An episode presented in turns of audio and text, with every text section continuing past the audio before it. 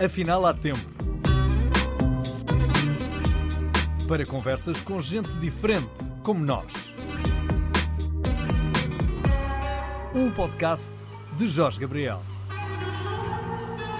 O Afinal há Tempo está a chegar ao fim deste 2021 e, face à pandemia, nós não podemos deixar de fazer um balanço nacional e internacional condicionado a este este terror que estamos todos a viver há mais de um ano. Mas, como estamos simultaneamente com a disponibilidade de mantermos esta conversa para o mundo, uh, decidi convidar um professor universitário que é também comentador de assuntos internacionais uh, e que é subejamente conhecido dos portugueses, o Nicolau Valpais. Olá, Nicolau, bem-vindo. Uh, vamos dar então a volta ao mundo a partir de Portugal e a partir daquilo que chega cá.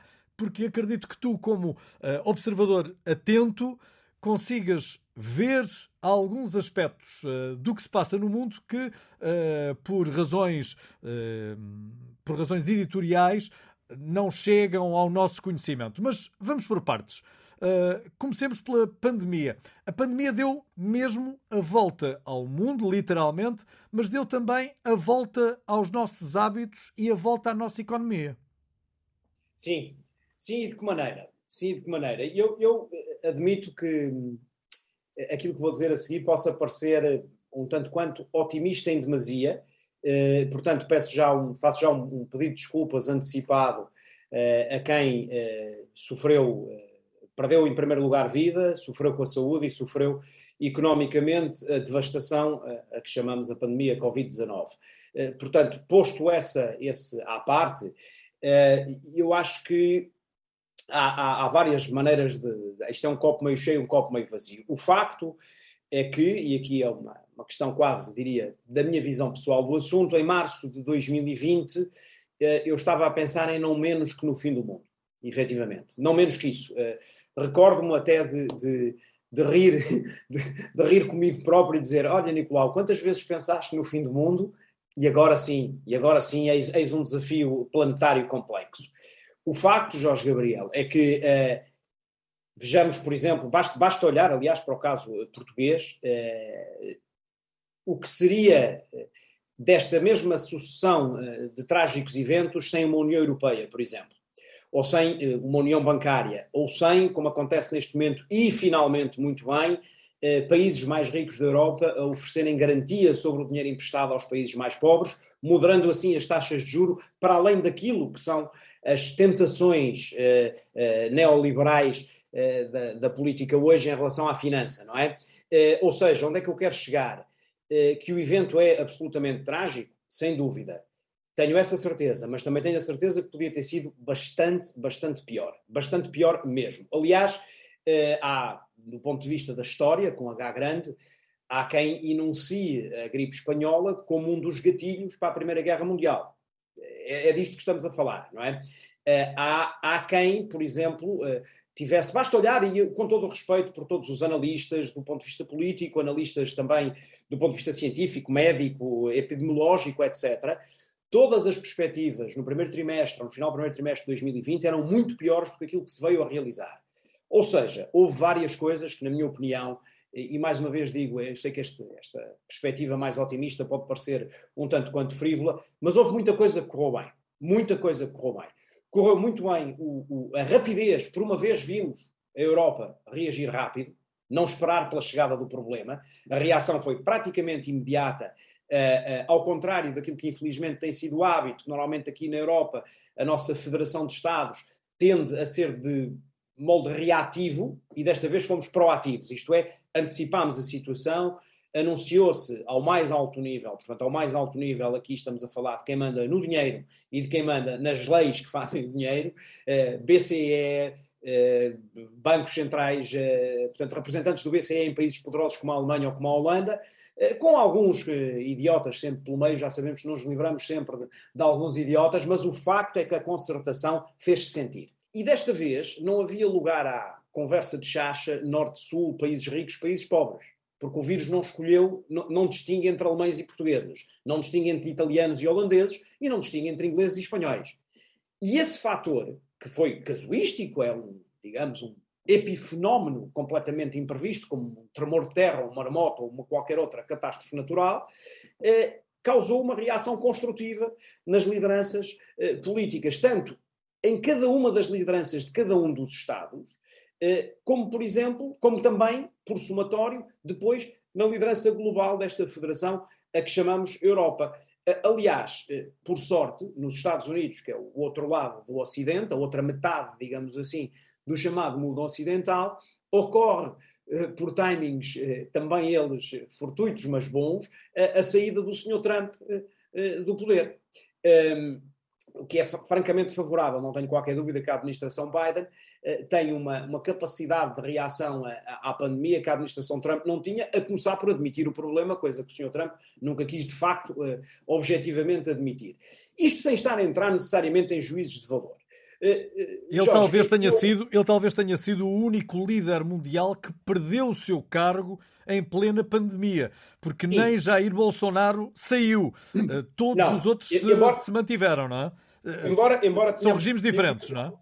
eu sei já uma vez contigo numa Praça da Alegria, aliás, muito, numa manhã muito feliz de comentário, eh, estávamos em plena, ainda se estavam a contar votos nos Estados Unidos, não sei se te recordas. Lembro. Eu penso que foi numa quarta-feira, a eleição tinha sido na terça anterior, eh, e eu já nessa altura utilizei este argumento. Eh, eu, eu, a questão americana, portanto, das Américas, Norte, Centro e Sul, é, é preciso ter, digamos, alguma profilaxia na questão brasileira porque o Brasil não é uma democracia institucionalmente como é que se diz, consolidada, peço, peço desculpa pela hesitação, não é uma democracia institucionalmente consolidada como é a americana, de maneira nenhuma, de maneira alguma. Aliás, nenhuma democracia no mundo neste momento, talvez a alemã e mesmo essa, tem a qualidade institucional que tem a democracia americana. Eu, eu sei que a América é o, o irmão feio lá de casa e que quando as coisas correm mal, foi o feio do irmão que gasta o dinheiro todo e só pensa em ganhar dinheiro o tio Sam leva pancada a torto e a direito, mas como disse nessa altura, e torna a repetir, já não é a primeira vez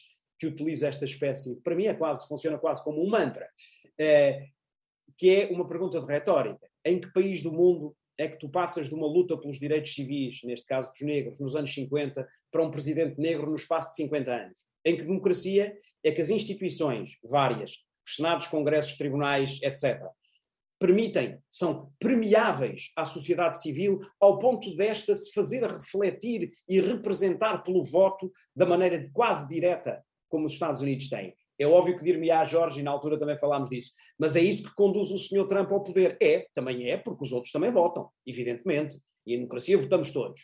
Mas a capacidade de regeneração democrática que uma federação como a americana tem, não tem paralelo em parte nenhuma do mundo em parte nenhuma do mundo. Mas é um, bocadinho, é... é um bocadinho perigoso ter metade da população norte-americana a apoiar um senhor como Donald Trump, porque uh, quem foi votar nas eleições norte-americanas deu ao derrotado mais votos do que quando sim. ele foi eleito. Mas, não é um, mas o que eu quero dizer, claro que sim, claro que sim. Mas repara, oh, Jorge, eu tenho, eu tenho para mim, do ponto de vista, digamos, da, da pedagogia e da serenidade emocional com que é preciso analisar a política, que o problema não está na existência do Sr. Trump. Eu, aliás, disse isto a tempo certo. Eu, eu, na altura falei disto. O problema não está no Sr. Trump. O problema está na Sra. Clinton não perceber que não tinha nada que ser candidata naquelas eleições.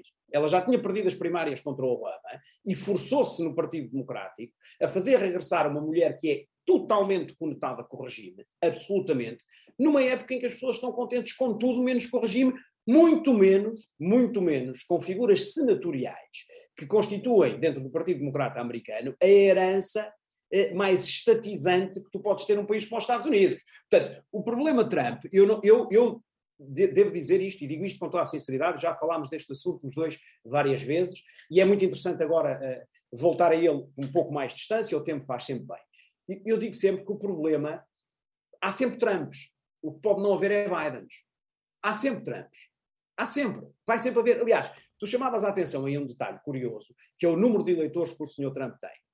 Eu não tenho este número, penso que ainda ninguém o estudou, mas seria muito interessante, por exemplo, olharmos para a Europa, a União Europeia, os 27, e contarmos quantos votos é que estão na extrema-direita e na extrema-esquerda. É que se calhar, se calhar, temos meia Europa neste momento a votar na extrema-direita e na extrema-esquerda. Quando me refiro à extrema-esquerda, estou-me a referir àquela, àquela minha velha teoria que tu também conheces, que é tu tens a direita, à esquerda e depois os extremos, eles não vão naquela direção eles tocam-se cá embaixo, no buraco. O, o buraco da demagogia é onde os dois se encontram e, como, como sabes muito Cada bem... Cada um aproveitando a sua ideologia para extremar as suas posições. Entre Stalin e Hitler, para mim, é tudo psicopatas homicidas. Portanto, não. não, oh, não, oh, Nicolau, não, mas não vamos fugir deste ano. Uh, tu falavas na não, reação da União Europeia e, de facto, uh, sentiu-se essa reação e sentiu-se conforto uh, para os europeus e, uh, simultaneamente, deitámos os olhos para lá do Canal da Mancha, julgando, bom, é desta que eles uh, se vão estampar, eles saíram da União Europeia, mas foram eles, em certa medida, que tomaram alguns uh, dos passos que a União Europeia depois acabou por copiar. Dizem em relação ao combate à pandemia Por exemplo. Em... Por exemplo. Sim. Não, não foram só eles, foram eles e nós. E eu tenho uma explicação para isso. Foram eles e nós, Portugal. E eu tenho uma explicação, por acaso, para isso. Porquê? Porque que... estamos nas extremidades da Europa? Não tenhas dúvida. Porque temos milhares, de, centenas de anos, no caso de Portugal já vamos, nem sei se já não passámos um milhar, tão antigo que somos. Nós temos toda uma história. É que nós achamos que isto é os anos, a Segunda Guerra, os anos 60. A história começou, há, no caso português, em 1100 e carqueja. Portanto, 143. E a história inglesa também. Tanto a Inglaterra como Portugal são países de periferia, ponto um, isto é, toda a história, ou que tu possas achar sobre a história de ambos os países, que é diversa entre eles, mas têm coisas em comum. E o que é que é comum a todo o período histórico de ambos os países? A geografia. A geografia está sempre lá. Não é? O inimigo lateral, no nosso caso a Espanha, no nosso caso os ingleses os franceses, está lá sempre. A defesa intransigente da fronteira, a necessidade de arregimentação nacional perante o perigo da desagregação do território, e aqui falo do território fronteiras, mas também do território cultura, a ameaça da opressão eh, eh, sobre um território que é frágil porque é periférico, é completamente comum entre ingleses e portugueses. Eu não me surpreendo nada que os portugueses tenham dado um exemplo, e vou dizer isto sem qualquer patriotismo bacoco. A adesão dos portugueses ao programa de vacinação é uma lição cívica de tirar o chapéu. Não é medo, Nicolau, não é medo. Pode ser, e que, porque é que o medo não é um bom motivo, como se nós não soubéssemos o que é perder a independência. Oh, oh Jorge, por amor de Deus, faz parte, ter medo faz parte, o que não faz parte é fomentar o medo. Combatê-lo faz parte do progresso de qualquer história, de qualquer país civilizado.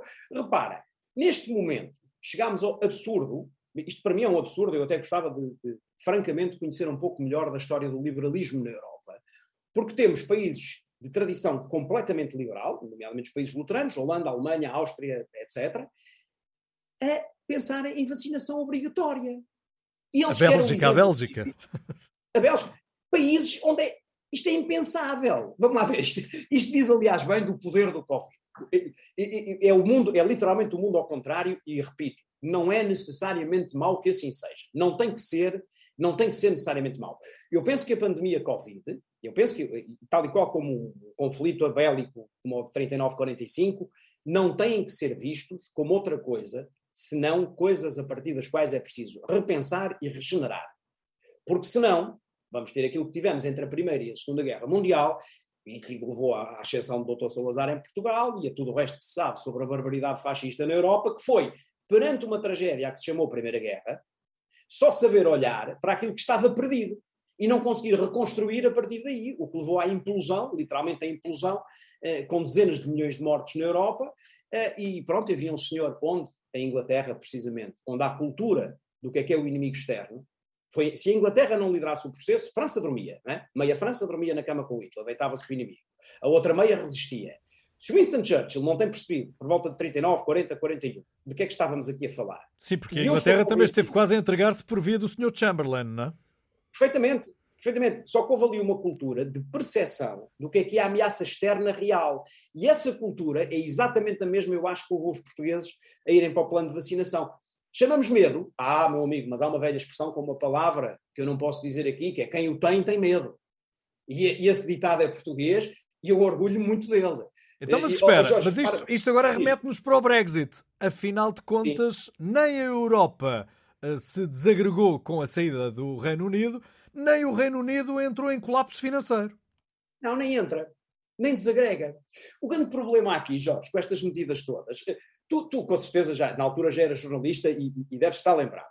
Tu lembras-te do que é que foi ventilado sobre o desastre que ia ser a União Europeia. Nós tivemos um jornal em Portugal, eu não quero aqui acertar contas com ninguém, nós temos um jornal em Portugal, temos um político em Portugal que através de um jornal fez carreira política só a fomentar o medo da União Europeia. Aliás, de formas muito divertidas, com capas divertidíssimas e com algum jornalismo de investigação de muita qualidade na altura.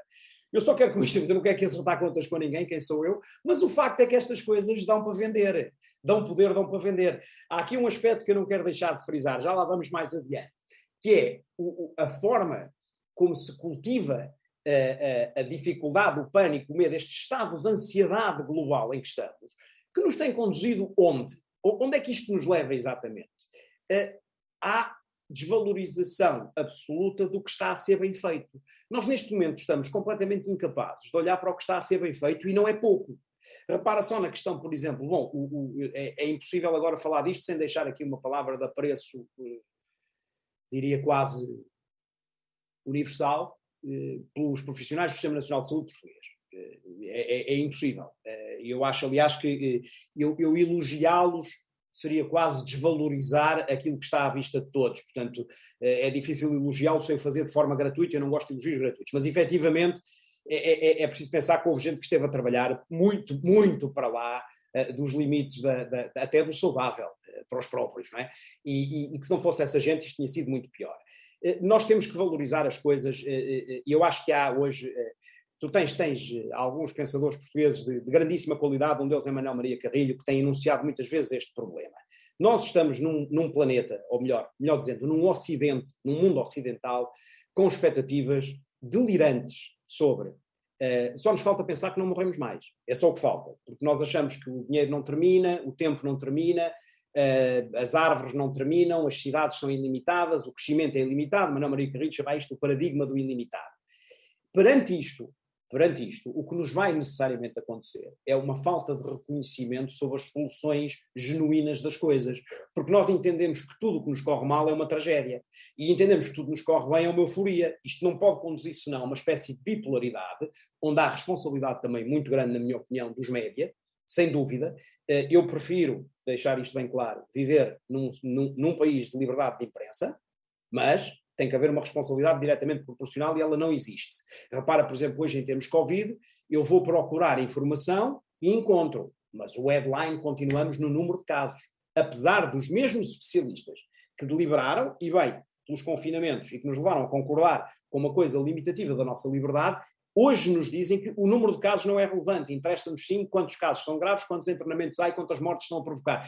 Eu fui ao, ao Jornal Público a semana passada, eh, trazia um gráfico interessante. Tens a, a famosa curva dos casos, o, o tal pico eh, que vamos a caminho outra vez agora, da quinta vaga, e depois tens uma curva de mortalidade que não mexe. Ou seja, enquanto tu o ano passado tinhas uma curva de casos a subir e uma de mortes a acompanhar, neste momento os casos sobem e as mortes seguem, uh, uh, não, não, estou a não lamentar as mortes que ocorrem, atenção, só estou, só estou a relativizar e sobretudo a tentar peneirar um pouco este estado de pânico globalizado em que estamos. Uh, Jorge, repara nisto, nós temos problemas políticos na Europa, eu, eu, há muitos anos que ouço falar do fim da Europa, e estou a ficar um bocadinho cansado da teoria apocalíptica do fim da Europa. Devo dizer que gostava de ouvir os partidos de extrema-direita e os partidos de extrema-esquerda, incluindo os portugueses, incluindo os portugueses, responderem-me à pergunta franca e sinceramente do que é que seria de um país como Portugal sem a intervenção da União Europeia numa crise destas. Eu, eu queria ver Portugal fora do euro, não quero, claro que não quero, é uma maneira de dizer. Eu gostava que alguém parasse para pensar um bocadinho e dissesse o que é que nós vamos fazer com 250 mil milhões de euros de dívida por pagar e uma economia parada para mais uma economia que nos últimos anos, por via das necessidades, se fomentou imenso no consumo de comércio e serviços, que é o que acontece com o turismo, porque é o que os turistas vêm fazer, é consumir, basicamente. Portanto, Jorge, voltando ainda, ou tentando fazer aqui uma, uma ligação à, à, questão do Brexit, e eu já ouço muito, de, os ingleses têm uma expressão muito boa que é, são os warmongering, né? são as pessoas que fomentam a guerra, que são quem? Não são soldados, nem generais, nem políticos. É esta malta que vive de mal com o mundo, e que sistemática, mas de forma sistemática, quase eu diria, não sou psiquiatra, mas quase neurótica, insiste eh, em olhar para a Europa como uma coisa da qual se devia pedir a perfeição. Não. Porque não há perfeição nem utopia. O que existiu foram vários séculos de guerras e uns meros 75 anos de paz que são precisamente os 75 anos da União. A nossa União foi feita, aliás, como a americana, tem um desígnio fundamental e não é satisfazer as clientelas todas e pôr toda a gente contente. O desígnio fundamental de uma união deste tipo é a corresponsabilização sobre o estado da, em que a civilização se encontra. Isto é, impedir, impedir que, de alguma forma, os ímpetos extremistas tomem conta daquilo que diz respeito a todos. Bom, mas aí, mas aí eu não me esqueço que vivemos num planeta. E o planeta é uh, um espaço fechado, geográfico fechado. Vivemos nesta bola azul, uh, no esfera. sistema solar, é, não é? uma esfera uh, muito hum. bonita vista de longe. Cá dentro, nós conseguimos encontrar por exemplo, um fulcro de conflito latente, que é o Taiwan, onde parece que a armada chinesa e a armada norte-americana desfilam uh, o seu número de vasos uh, para estarem a fazer um braço de ferro à distância.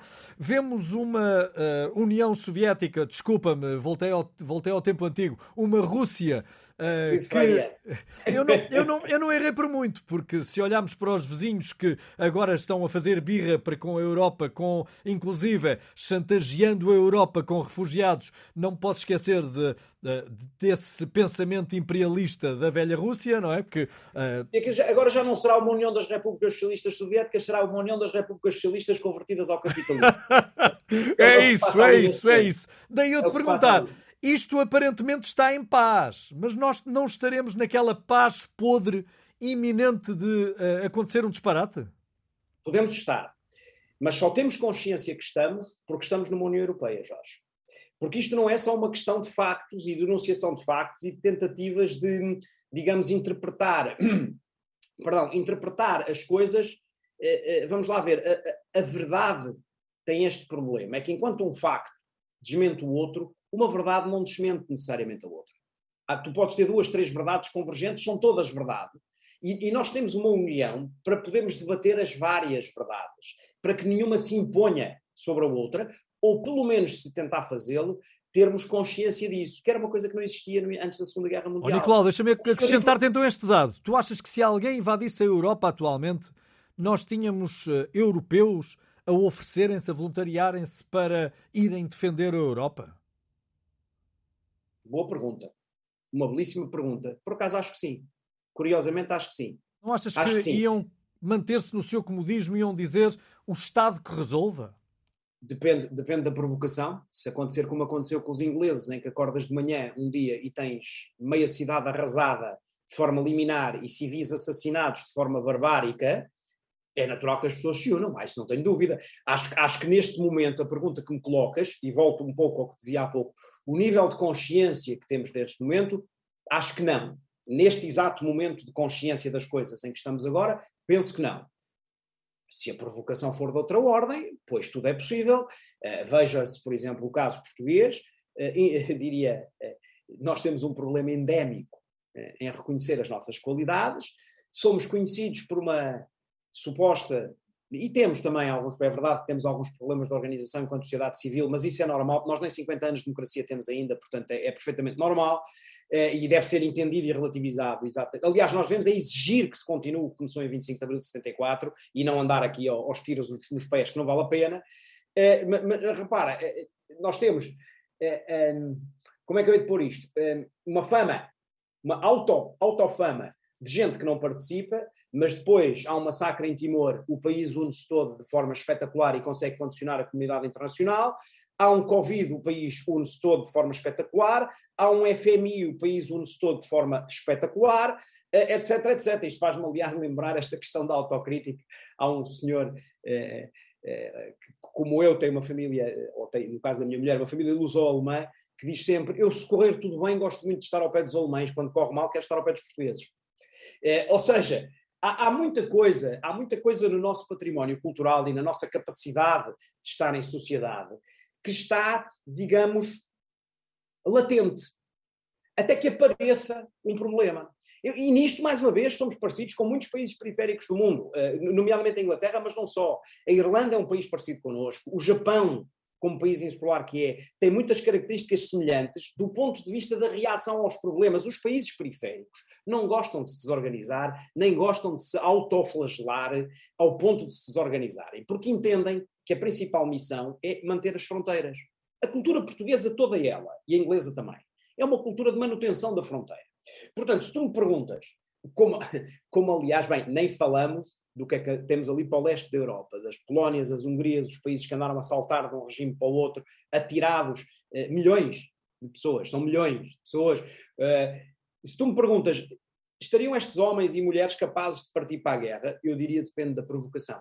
Depende sempre da provocação.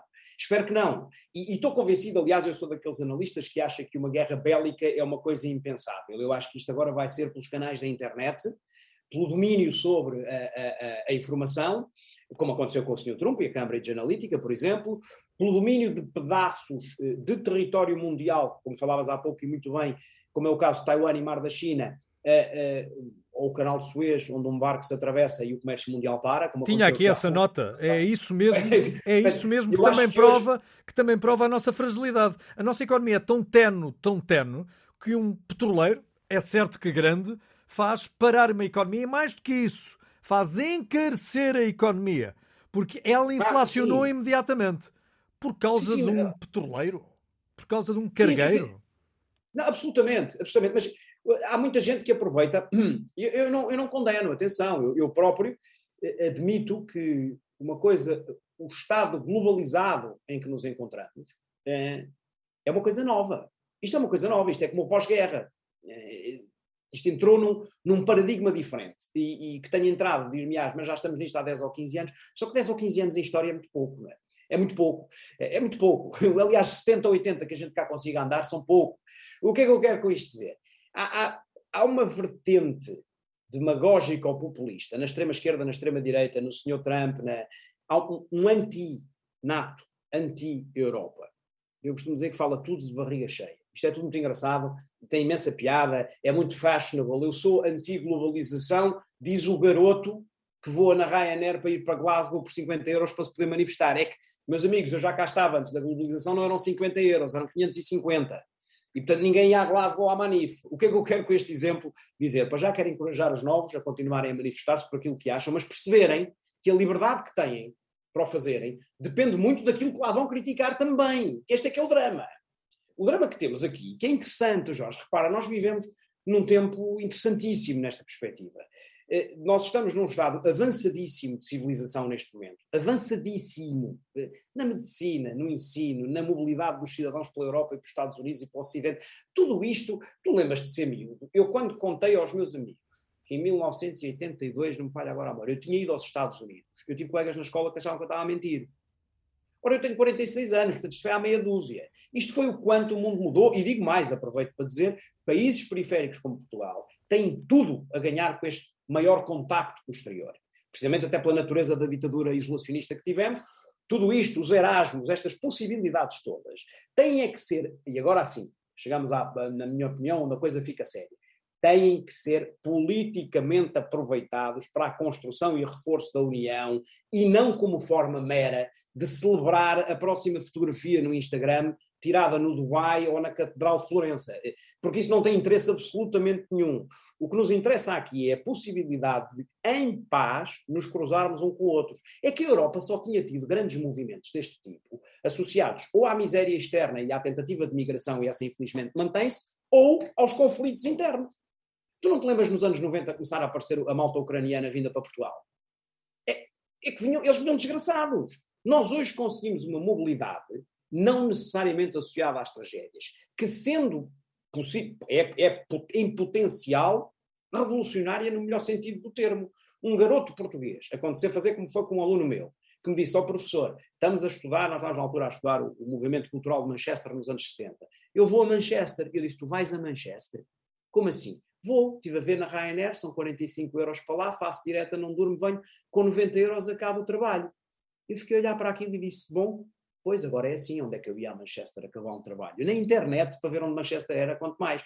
E, portanto, há, há, o que há que fazer, na minha opinião, e mesmo perante coisas como o Brexit, voltando aqui ao início da conversa, o que há que fazer é aceitar a, a, a ideia de que o que falta, o mal não nos interessa nada, vai lá estar sempre. Digam-me um momento na história da civilização ocidental em que não tenha havido tiranos, demagogos, populistas quando, quando é que a gente se livra deles? Quando nos organizamos coletivamente, não é? E agora pode ser à esquerda, ao centro ou à direita, tanto me faz. Quando nos organizamos coletivamente na celebração do que tem sido conseguido. E é isto que não está a acontecer, e aqui sim, aqui sim eu acho que a Europa atravessa um momento perigoso. Temo que a saída de cena de Angela Merkel possa, de alguma forma, uh, empobrecer, porque considero-a uma chefe de Estado antiga. Acho que Joe Biden, não sei se tu reparaste, Jorge, na, na, no, eu não sei que nome é que dá aquilo. Eu, eu, eu, comentei com a minha mulher que há muito tempo que não via um chefe de Estado fazer uma destas, que foi o anúncio de Joe Biden tendo dito da comitiva americana aos Jogos Olímpicos de Inverno de, de Pequim no próximo ano, não vai ninguém. Não vai ninguém. Diplomata não vai ninguém, não vai ninguém só vão atletas. Pronto. Não vai ninguém diplomaticamente, aquele país não respeita os direitos humanos. E a Austrália também já seguiu o exemplo Oh, parece que estamos nos Jogos Olímpicos de 1980 e de 84, quando houve os boicotes, não sei se te recordas disso, o boicote, o boicote da, da NATO aos não, Jogos não, não, não, é sinal, não é sinal de um mundo mais uh, perigoso, a ponto de poder é. ser bélico? É, claro que é, mas é que ele já está perigoso na mesma. A questão é essa. É Ou que... sempre esteve? Sempre, sempre esteve. sempre esteve. Mas, mas há, aqui, há, há aqui uma questão de veras interessante. Jorge, nós, nós somos gente, filhos de gente que se exilou politicamente, que combateu no ultramar, que abandonou Angola de mal às costas nas condições mais abjetas, que aterrou em Lisboa, acho que penso que foram meio milhão de retornados naquele primeiro ano a seguir ao 25 de Abril. Nós somos filhos de gente que foi perseguida politicamente, nós somos filhos de gente que não tinha maternidades onde nascer. Quando a minha mãe nasceu, em 1946, no Distrito de Viseu, um em cada dez bebés não chegava ao primeiro ano de idade. Portanto, eh, isto sempre, se nós olharmos para o potencial destrutivo da espécie, nunca mais daqui saímos. Aliás, saímos, e eu sei para onde, é para ditaduras. Porque a grande função de uma ditadura é, em primeiro lugar, a criação de um homem novo. Um homem que não peleia, que é perfeito. Pode ser a versão do Sr. Hitler, alto, loiro e atlético, como pode ser a versão da, do, do Sr. Stalin, eh, da Revolução Cultural maoísta. Há sempre um homem novo, e agora vou falar de uma coisa aqui, se me permites, que eu acho que é indissociável eu preocupa-me muito mais. Eu ver um chefe de Estado, como o senhor uh, Biden, dizer o que disse, não me preocupa minimamente. O preocupa-me é que ele esteja calado. Porque o que está a acontecer, está a acontecer, de qualquer forma. Ponto um. Ponto dois, eu preocupa-me muito mais a constante sinalização de virtude em que entramos agora. A invasão das ideologias tradicionais, sejam elas de esquerda, direita, centro-esquerda ou centro-direita, por parte de extremistas encapotados pela virtude. Uma virtude que é hipertolerante, onde não há homofobia, onde não há racismo e ai de quem o tiver, toda esta sinalização de virtude cheira, é ler o arquipélago Gulag do Alexander Solzhenitsyn, cheira à propaganda do homem novo. Chegará alguém um dia que nasceu, não é como eu e tu, e não tem medo. Nenhum. Não tem medo, portanto é tolerante. E como não tem medo, também começa uma guerra, de um dia para o outro. Eu assusta-me muito mais a desagregação do discurso moderado, mais uma vez repito, pode ser de direita ou de esquerda, a desagregação do discurso moderado e a capitulação dos chefes de Estado e responsáveis políticos, nomeadamente do Sr. Biden, mas isso também é válido para Portugal, para o professor Marcelo e para o Dr. Costa, que estão no governo. Eh, preocupa muito mais a forma de permeável, o casamento de conveniência de quem não tem ideias políticas e as vai buscar aos extremos para as adotar. Uh, uh, do Dr. Rui Rio não esperava outra coisa, porque nunca achei que ele tivesse uma única ideia política, portanto não me surpreende caso que o Chega temos aqui um dilema nacional complicado para resolver, que a gente agora, se votar no PSD, não sabe se está a votar António Costa, se está a votar Chega. É, é um problema complexo, mas enfim, eh, o, o Partido Social Democrata é um Partido Democrata também, votou como votou, a 30 de janeiro falamos, ou 31 no dia seguinte. Eu preocupa muito mais esta chico espertice de deixar entrar os extremistas para parecer que se tem ideias políticas, isso preocupa muito mais do que a declaração do Sr. Biden. A declaração do Sr. Biden inscrevo-a no conhecimento histórico e civilizacional que tenho de um mundo muito complexo e, terminando esta parte, Jorge, não nos esqueçamos, nós, nós não tínhamos ilusões. Eu, eu eh, a barbaridade que é o regime chinês, eu estou convencido, Deus nos dê saúde, pá. eu e tu ainda vamos fazer um podcast só sobre o que foi a China dos anos 80 até os 40 anos entre 80 e 2020. E o, respeito, e o respeito pelos direitos humanos, uh, aliás, é, é, é, aquilo que é alegado quer pela Austrália, quer pelos e Estados mais, Unidos. É? Vai aqui uma chega, vai aqui uma chega, se me permites, para a extrema esquerda. Vai aqui uma pequena chega. O genocídio da China no Tibete não é menos grave do que qualquer genocídio de extrema direita. E, atenção, e eu preocupa muito mais esta moda do politicamente correto, em que tudo, tudo se pode fazer porque tudo é virtude, a virtude em política interessa zero. Zero. A virtude em política está na mesma gaveta da demagogia. O que interessa em política, francamente, francamente, é lisura, coragem e transparência. E aí sim estamos deficitários, muito deficitários. Eu devo dizer que eh, eh, sobre isto, e voltando aqui ao Sr. Biden ou à Sra. Merkel, que eu considero dois dos últimos estadistas, Joe Biden em particular e Merkel são pessoas que conheceram muito bem a Guerra Fria, já faziam política nessa altura e, portanto, com certeza que não têm a ingenuidade que eu e tu temos em relação a isto tudo, para não falar que têm informação que eu e tu não temos, como é evidente, não é? como é lógico e natural. Eh, nem tudo pode ser público, eh, eh, a privacidade é uma coisa, o segredo, o segredo de Estado é uma coisa muito importante. E, Mas não me esqueço que estavas preocupado por não haver líderes como a senhora Angela Merkel na Europa. Estou, estou, continuo a estar, entendo que muito disto tem que ver com o fenómeno. É isso, assim, é isto, é isto, é isto, assim preocupa-me, porque a minha pergunta hoje é, ora bem, a malta que nasceu em 45, estou a usar 45, obviamente é o fim da Segunda Guerra, malta que nasceu em 45, hoje tem 76 anos, não é? é ora bem, a malta que tinha nascido em 2030 e que passou pela guerra com 15, 20 anos, tem outra cultura. Portanto, a minha pergunta é: de onde é que virão os líderes? A prudência, a temperança, a, a fibra de um Churchill, de uma Merkel, virá de onde? Do cinema, depois de ver a Porquinha Pepa. Bom, como o Sr. Boris Johnson. Lembras-te desse dizer, discurso recente, não é?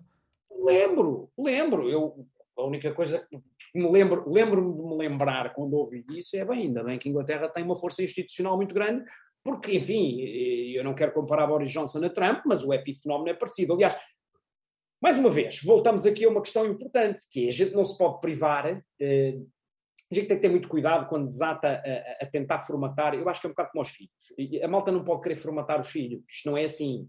Os filhos têm qualidades e têm defeitos. A democracia é tal e qual. Ela tem qualidades e tem defeitos. A gente tem que ir trabalhando todos os dias um bocadinho para mitigar os defeitos e potenciar as qualidades. E é, o perfil do eleitorado do Brexit, repito, vou repetir isto outra vez, foram os votantes trabalhistas, agricultores, pescadores, que constituem o core daquela que é provavelmente a, a, a o último grande reduto eh, marxista da Europa Ocidental, que é o Partido Trabalhista Inglês, eh, por várias razões históricas que aqui não temos tempo para, para, para escapizar, mas uma delas é porque a Revolução Industrial começou em Inglaterra e, portanto, os, os primeiros operários apareceram ali, precisamente abandonando o campo, não é? Que, que é, é, é, o fenómeno demográfico. E os respectivos sindicatos, não é? Exato. Ora bem, temos a França, mas eu não sei, eu, a França estou com dificuldades em perceber o que por lá se passa. Uh, parecem os franceses parecem muito entediados. Uh, já lá iremos. É revolução, revolução religiosa e revolução cultural. Cultural. Ora bem, os eleitores do Sr. Trump uh, não são os filhos, ou do Brexit, não são os filhos da mãe protofascistas que aí andam. Isso é uma ficção da extrema-esquerda para, para tentar justificar o fracasso das suas políticas. Esta é que é a questão. Os tais trabalhadores, o tal proletariado, a tal gente prova, os tais oprimidos, são os que estão a votar nos extremistas, como aliás aconteceu na Alemanha dos anos 20. E como, percebes? Este é que é o paradoxo, se a gente encerrar, é, é, o, se quisermos encerrar o ciclo, o paradoxo disto tudo é termos uma gritaria extremista, extrema-esquerda, extrema-direita. Ai, ai, ai, ai, que a democracia não funciona omitindo-se das próprias responsabilidades que tem no não funcionamento dessa democracia. E, e, nomeadamente, nomeadamente, na ideia de que as pessoas não comem ideologia. Eu gosto muito de ideologia, considero-me deontologicamente, digamos assim, passa a pretensão, obrigado a estudar o que foi a democracia, o que é que é a democracia cristã, o que é que é a social-democracia, o que é o comunismo. Mas ninguém almoça Karl Marx nem Mein Kampf. Não é isso que vai para a mesa eh, quando é para comer. E, portanto, nós temos Mas são essas as ideologias que se impõem quando se agrava a fome, quando se agrava a saúde, quando se agrava a educação, quando se agrava a habitação.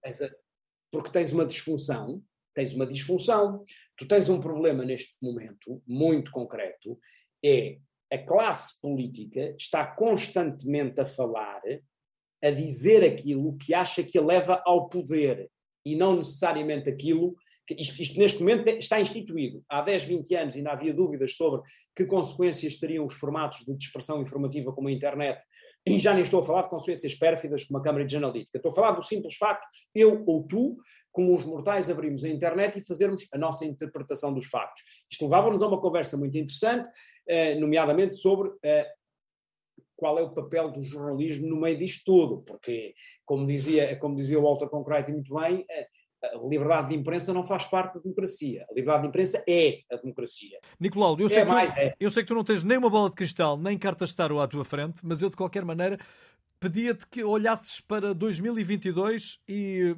perspectivasses aquilo que tu julgas que possa vir a suceder, pelo menos nos tempos mais próximos.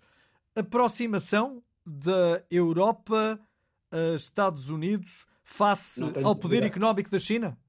Não tenho dúvida, não tenho dúvida. Mas aí a Rússia tenha... também tem que se meter, ou não? Terá, vamos ter que arranjar aqui um qualquer sistema, dois olhinhos tem o cego, três pezinhos tem o banco, não é? Como dizia o Sérgio Godinho, quatro rodas tem o carro, três pezinhos tem o banco, dois olhinhos tem o cego, quando anda a fazer que é manco, que é uma quadra do Sérgio Godinho absolutamente imbatível. Vamos ter, vamos ter que ir por aí, eh, com alguma dose de hipocrisia, outra tanta de manha, mas terá que, parece-me evidente, que uh, a configuração, uh, a reconfiguração da geoestratégia uh, terá que mudar. Tem, tem. eu penso que vamos ter uma espécie de recriação da chamada Guerra Fria. malta mais nova, se nos, se nos, estão a ouvir, a coisa está má agora mas vocês não se lembram de haver submarinos com nada menos do que 40 bombas de Hiroshima estacionados em, à, costa de Miami, prontos para acabar com o planeta. Eu e o Jorge Gabriel vivemos muitos anos assim. E, portanto, isto já esteve muito pior e muito mais frágil e muito mais bárbaro do que o que está agora. Se forem ver um 007 antigo, por exemplo, percebem do que eu estou a falar, porque era disso que os livros do Ian Fleming falavam, precisamente. Eu acho que acabará por haver aqui uma espécie de nova cortina de ferro a minha esperança é que ela não seja outra vez posta a meio da Europa. O meu medo aqui é, é a compaginação, não tanto Estados Unidos e Europa, porque essa parece-me evidente neste é inevitável. É, é, é, uma espécie de união de. Epá, é como no, como no futebol, não é? Quando a uma altura o ponta de lança tem que vir para a área despachar bolas de cabeça lá para a frente, porque senão não, senão vem aí o gol do empate, não é? É, é? é, aquele momento em que deixa de haver defesas, ataques e toda a gente está dentro da grande área a tirar bolas para fora. É o chamado pânico, não é?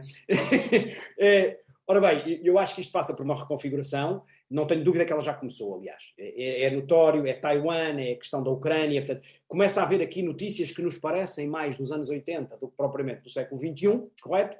É, mas o meu maior medo, eu conto, tenho algum otimismo, conto que não tenha que ser outra vez ali ao lado de Berlim, outra vez uma cisão eh, feita no meio da Europa, porque essa, essa sim pode-se constituir numa ameaça do surgimento de extremismos muito, muito grande. Nós temos de ter muito cuidado eh, com aquilo que ficou da União Soviética, que é muita coisa, é muita gente, é muita pobreza.